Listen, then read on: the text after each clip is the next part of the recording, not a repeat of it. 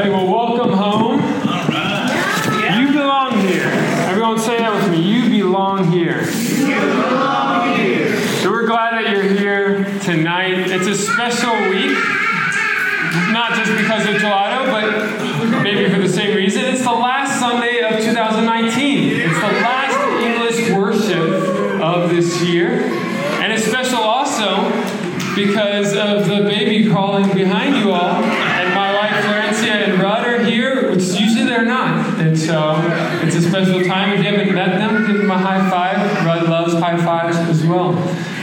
they probably won't be here for the gelato.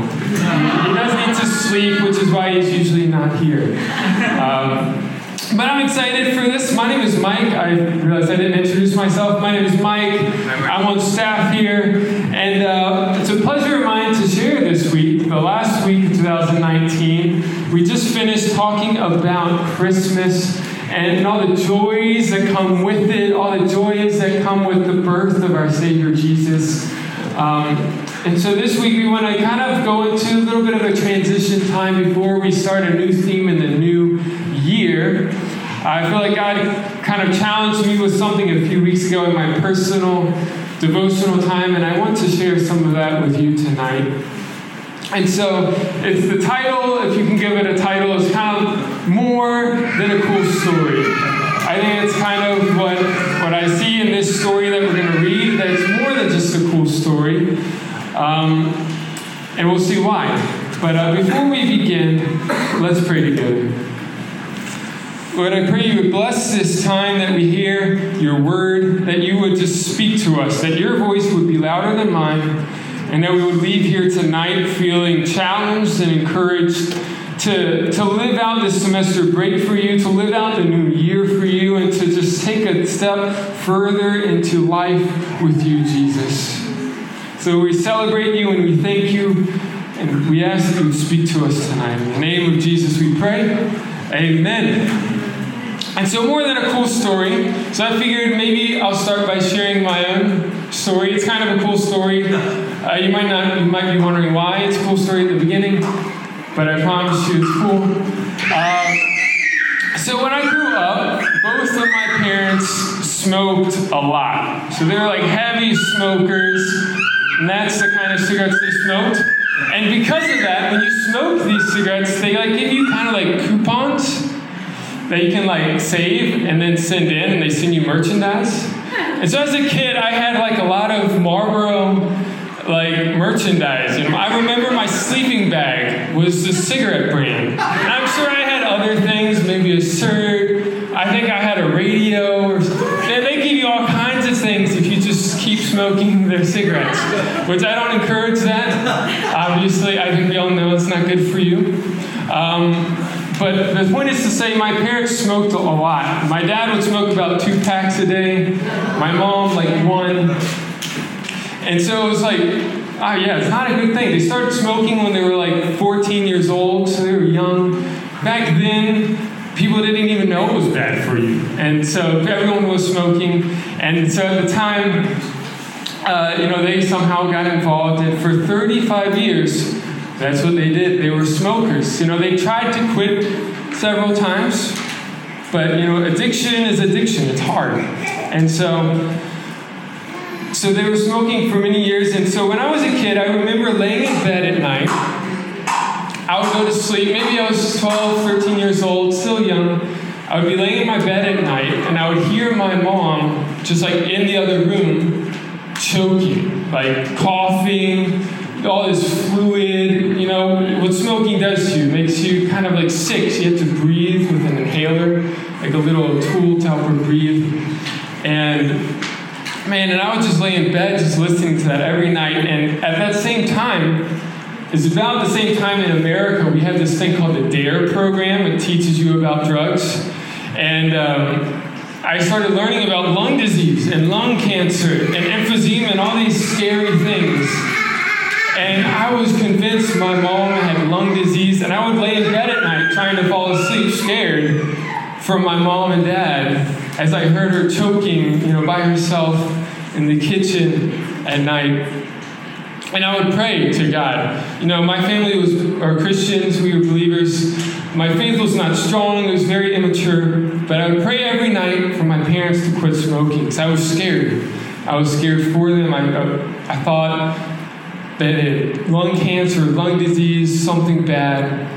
And so I'd pray every night for them.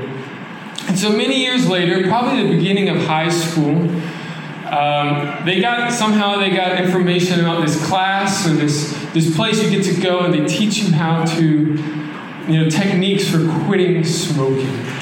And so you know they tried to quit before but this time for whatever reason they decided to try again.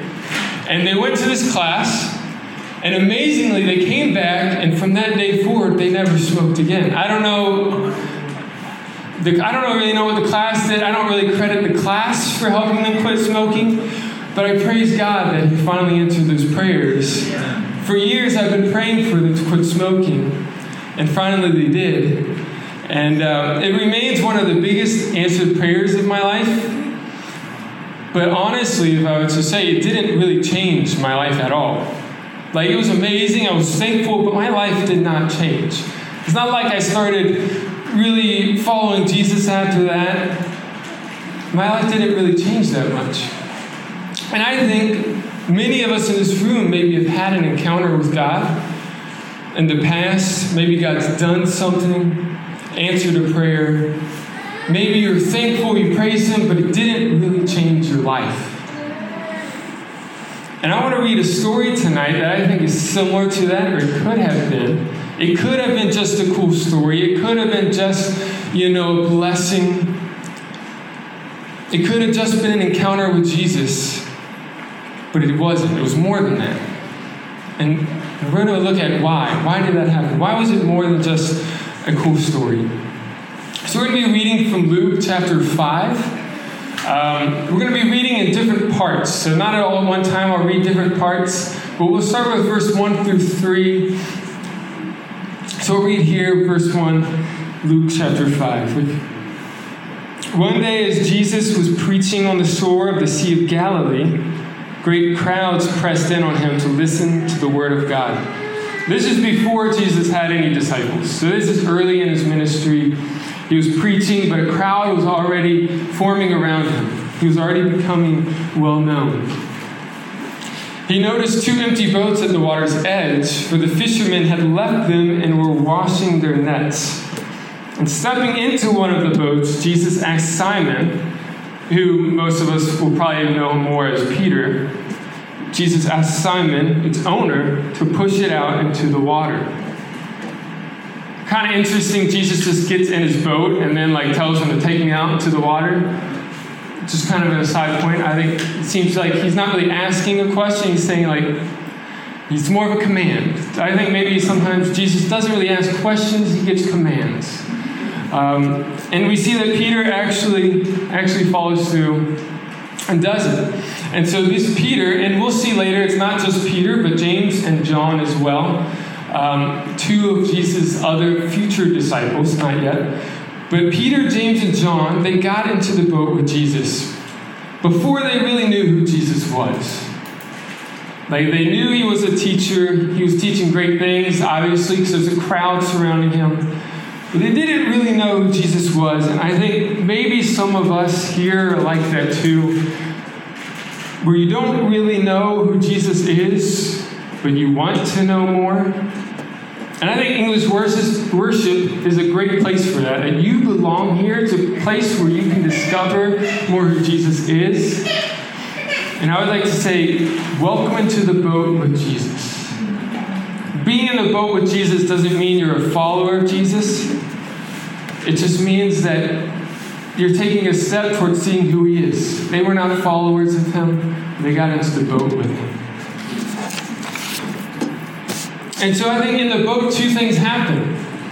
The first one is, is quite obvious. It's the whole purpose of getting into the boat. We see in the second half of verse 3, it says, So Jesus sat in the boat and taught the crowds from there. Jesus taught from the boat. When Jesus got into Peter's boat, Peter was not a follower of Jesus, but he got a front row seat to the teachings of Jesus. Like he was like the VIP. Everyone else is on the on the land, you know, a little bit further away. Peter's right there listening to Jesus and his teachings. When you're in the boat with Jesus, he will teach you things. He will challenge you and he will you will learn things when you're in the boat with Jesus. Again, that doesn't mean you're a follower of Jesus. It doesn't mean just your religion. We're not talking about religion here. We're talking about Jesus and, and the challenge that he puts on our life to, to discover who he is. The next thing that happens in the boat we see in verse 4 through 7 says that when Jesus had finished speaking, he said to Simon, or said to Peter, Now go out where it is deeper and let down your nets to catch some fish. Master, Simon replied, We worked hard all last night and didn't catch a thing. But if you say so, I'll let down the nets again. So they'd worked all night, didn't catch a single fish. But Jesus said, Put down your nets again. I think their response, remember that, that Peter's response is, If you say so, I will. Again, Jesus is not asking, he's commanding, and Peter obeys. This time the nets were so full of fish they began to tear. A shout for help brought their partners in the other boat, and soon both boats were filled with fish and on the verge of sinking. Now I know I think the last time I actually spoke here I talked about fishing. And that's just like I can imagine fishing so much that your boat is sinking, that you've caught so much fish that you're actually in danger of sinking and maybe even dying. Like this blessing is turning into like a disaster. like now you're fearing for your life a little bit, but also excited. It's like so adrenaline. You're excited, but also a little scared. Like we're sinking. Um, but Jesus brought in a miracle. Jesus brought in a miracle for them. And I think many of us in this room have seen Jesus perform miracles. We've seen Jesus answer prayers. Maybe he has healed you. Maybe he's given you peace or joy. Maybe he's, you've seen him in a vision or a dream. Or maybe you come here needing a miracle tonight. But when you're in the boat with Jesus, you will see him perform miracles in your life and around your life. It's part of walking with Jesus. That you will be challenged by his teachings and you'll be amazed by his power. But even that is a cool story, but I don't think that is necessarily life changing. It's a wonderful encounter with Jesus. But we see other people in the Bible that have similar situations, and it doesn't change their life. We don't even know necessarily their names, we just know them as groups of people. The real life change happens outside of the boat. The real life change happens once you return to the land. Once Jesus finishes his teaching, once, once the miracle has been performed, now what is going to happen? How do we respond to what Jesus has done? Well, let's look at how the disciples responded, or Peter and the others. And verse 8, says, When Simon Peter realized what had happened, he fell to his knees before Jesus and said, Oh Lord, please leave me. I'm such a sinful man. One, that is not what I expected to read when I read this first time. Like, it's amazing, and then yet he's telling Jesus to leave him. We've seen this in other parts of Scripture as well. People are so amazed by Jesus that they want him gone because they're not worthy to be by him. They, they feel unworthy of him. And so he was awestruck by the number of fish. Peter was amazed by the number of fish they had caught, as were the others with him, and whose partners, James and John, the sons of Zebedee, were also amazed. And Jesus replied to Simon, Don't be afraid. From now on, you'll be fishing for people. I think we see Jesus is putting a call on their life. It's not a question. You know, hey, do you want to do something? Do you want No, he's saying from now on, you'll be fishing for people, you'll be fishers of men. And so, how do the disciples respond to all this?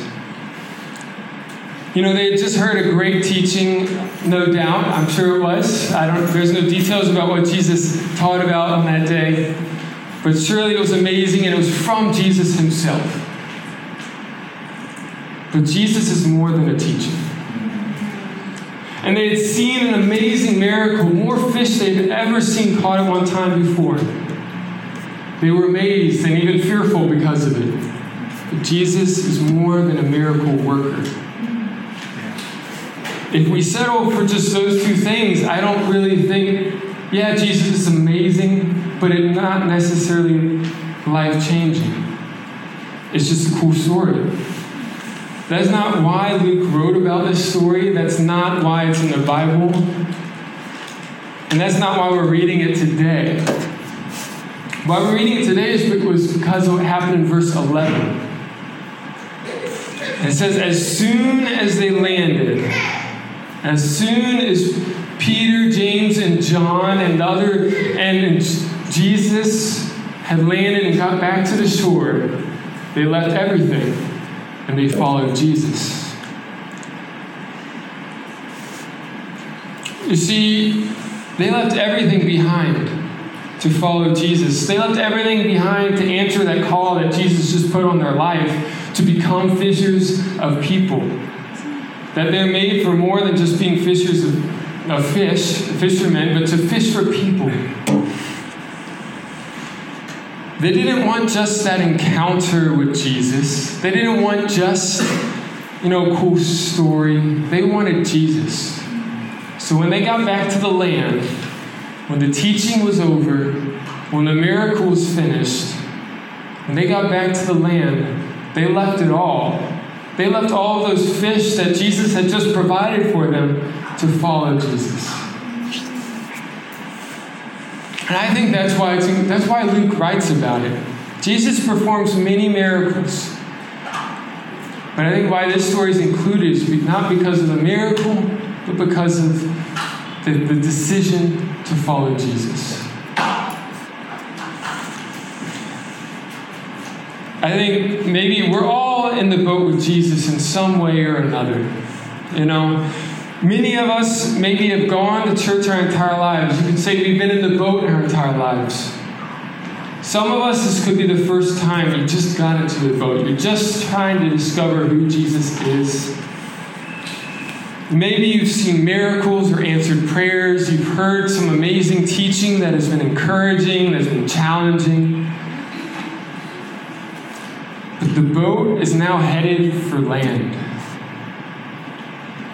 How will you respond when it reaches the shore? What are you going to do? I think after the encounter with Jesus, we have two options. I think one is we can settle for a cool story. And that's kind of what I did as a child when God answered my prayer. It was a cool story of how God came through, how He was faithful, how He delivered my parents from 35 years of addiction. But it didn't change my life. It was a cool story in my life. Not because of anything God did or didn't do, it's because of my response to what He did. You know, we could go away from that the boat saying, wow, that was amazing teaching. I was really encouraged. That was so challenging. That was really good. You know, thank you for the fish. You know, that's to bring in my family so much money. What a blessing. Thank you, Jesus. You know, we could walk away from church saying, that was amazing. That was a great sermon. That worship was awesome. Wow, thank you, God, for the way you spoke to me and how close you were to me during that service. We can walk away from these experiences and just say, see you next week, or see you, see you later, see you next time, maybe next retreat, maybe the next church service, maybe quarter or something. We can walk away thankful, but not really changed. But I think the problem is that encounters with Jesus, if that's all it is, will not change your life. An encounter with Jesus at church will not change your life. Even an answered prayer will not really change your life. People have been healed and have their lives not changed. Even another story, you know, the feeding of the 5,000 afterwards, it seems like the people, they weren't really changed by that miracle, they just wanted more food. And so we have many opportunities where God does something amazing, but it doesn't necessarily change us, not because of Him, but because of our response. The, the change comes because of how we respond to Him. You know, when I was young, I encountered God, but it didn't change me. And I'm sure we all have moments like that where we've encountered God at church, and it didn't really change us, or you've encountered God in your close, you weren't really changed. We go back to our normal lives sometimes, and we forget about it. Say, passive encounters with Jesus will not change your life, but actively following Him will.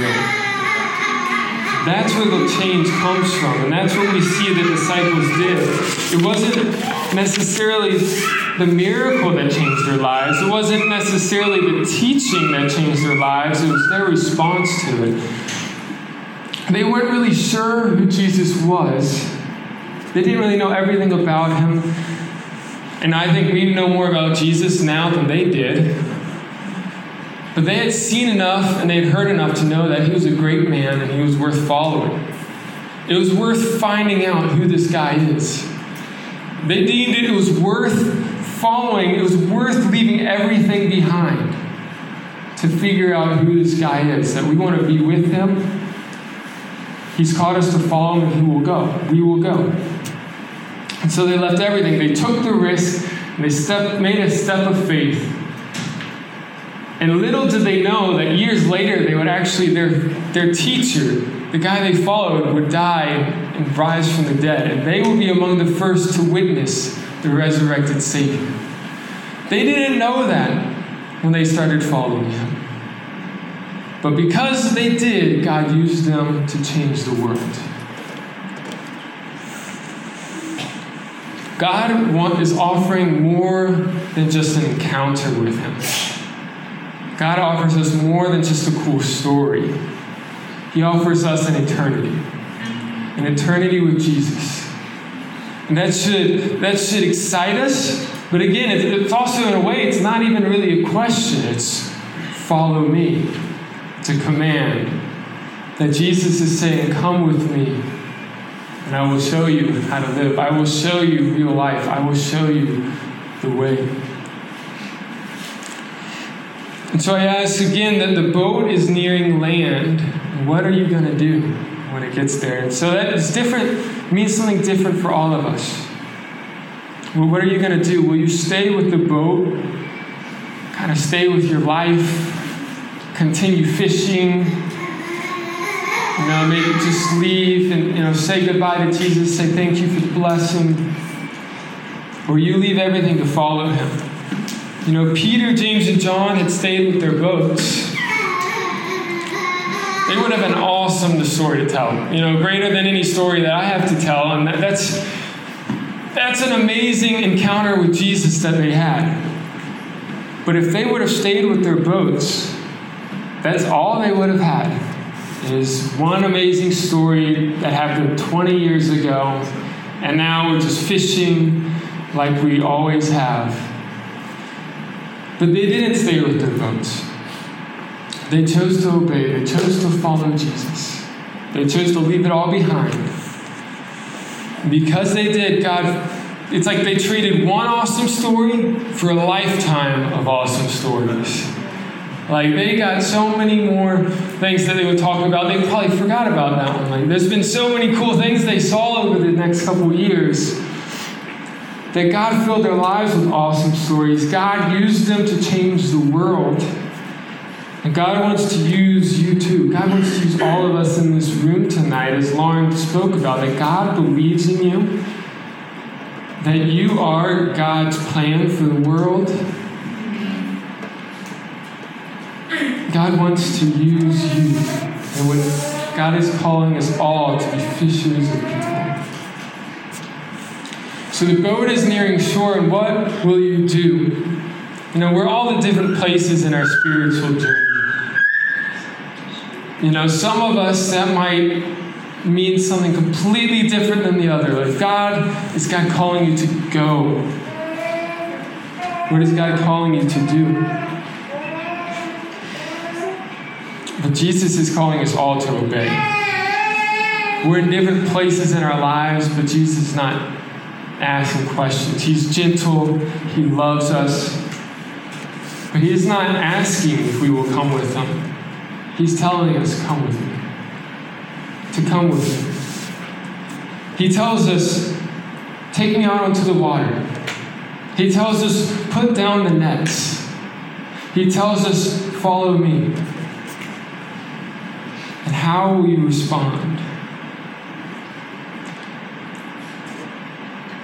I think this is a really unique time for most of our lives. That many of us, I don't know if anyone here is really on semester break, if all those people left, and we're just left with the working people, the young working professionals that were left behind. But it's still a unique time, whether you're on break or not, whether you're working. I think this time in your life, as being young, you know, student or just shortly after graduating, it's a unique time in your life. I know it was for me when I first went to university. It's where I first met people that were serious about following Jesus.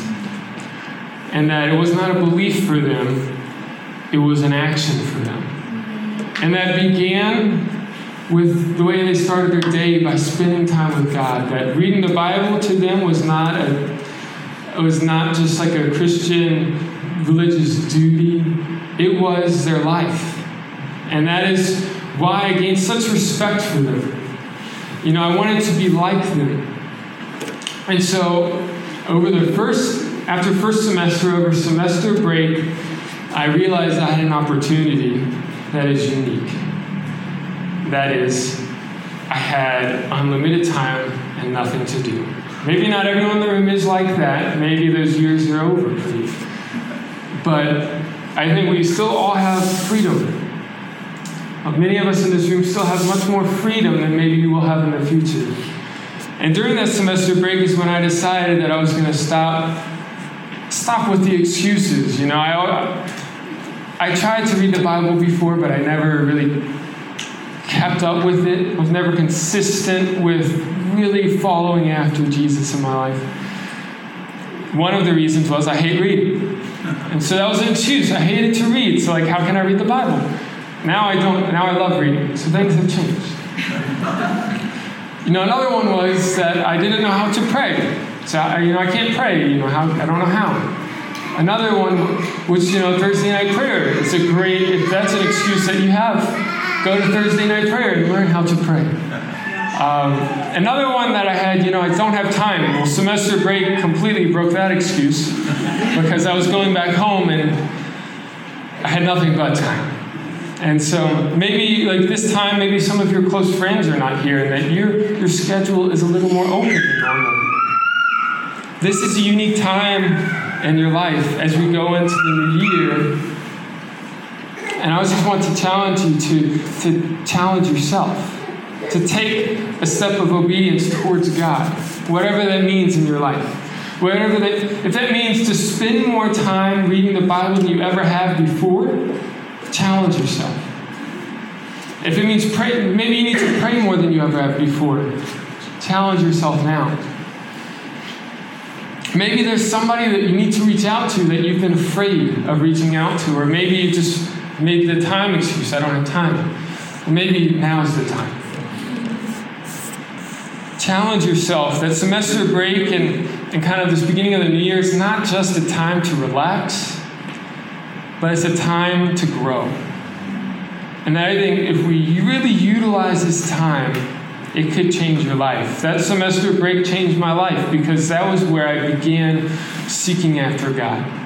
That semester I was baptized, and then that semester break, I began reading the Word and seeking after God myself. And it started this discipline, this habit in my life that that has never been broken.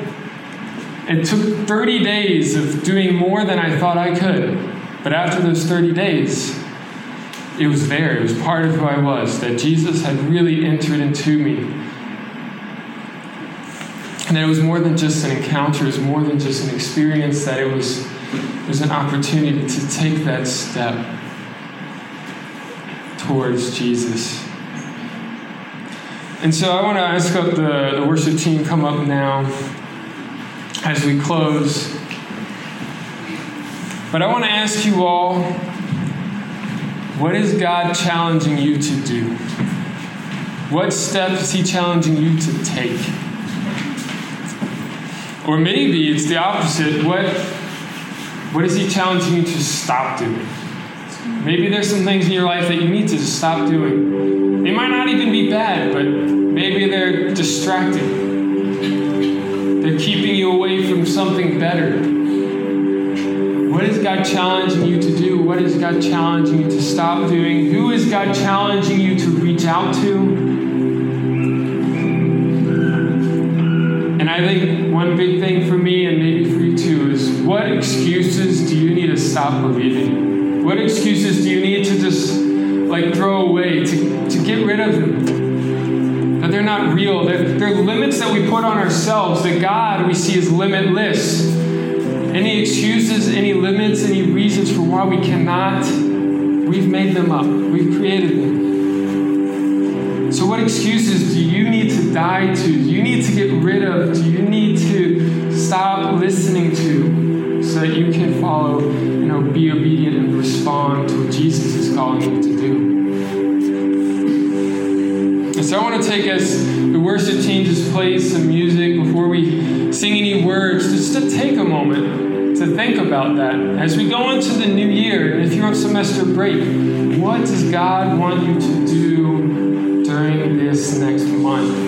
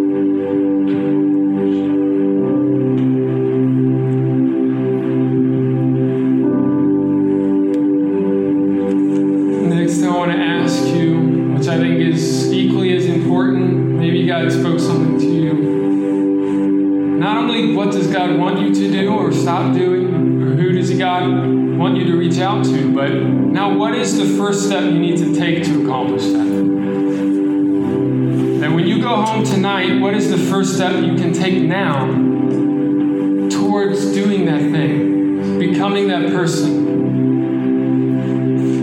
If we don't have a first step, it's likely we will just go home and forget about it. What is the first step you can take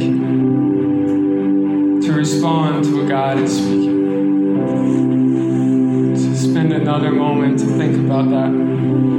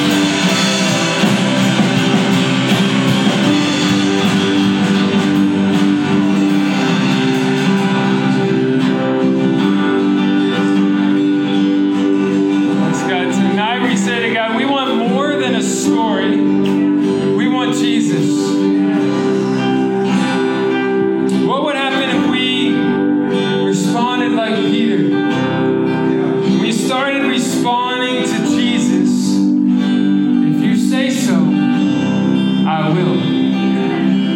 If you say so, I will. If you say to give, I will give. If you say to go, I will go. If you say to pray for that person, I will pray for them. If you say to, to step up and to take on that role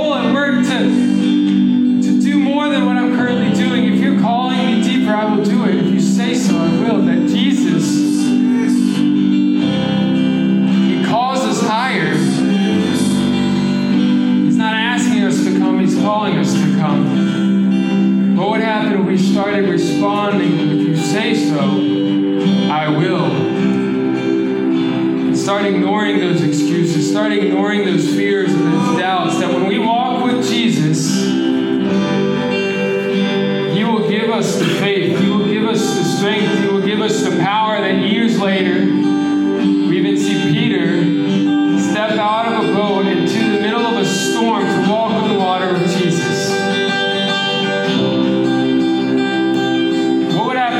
responding? If you say so, I will. And even looking for opportunities, to not be waiting, but to be looking for them. Jesus didn't call Peter to get on the water. Peter asked him if he could come. What would happen when we start asking Jesus, Can I do this? Can I do that? And Jesus said, Yes. Every time Jesus will say yes, if it's to build his kingdom. Let us pray. Lord, I pray you would make us into people that obey. Lord, we know that, mean, we praise you for every miracle. We praise you for everything you teach us. Don't want to, to make it little in our lives, Lord, but I know that if it doesn't change our lives, it's not because you did anything wrong. It's because I know in my life I haven't responded the way I should. So, Lord, I pray that you would help us to respond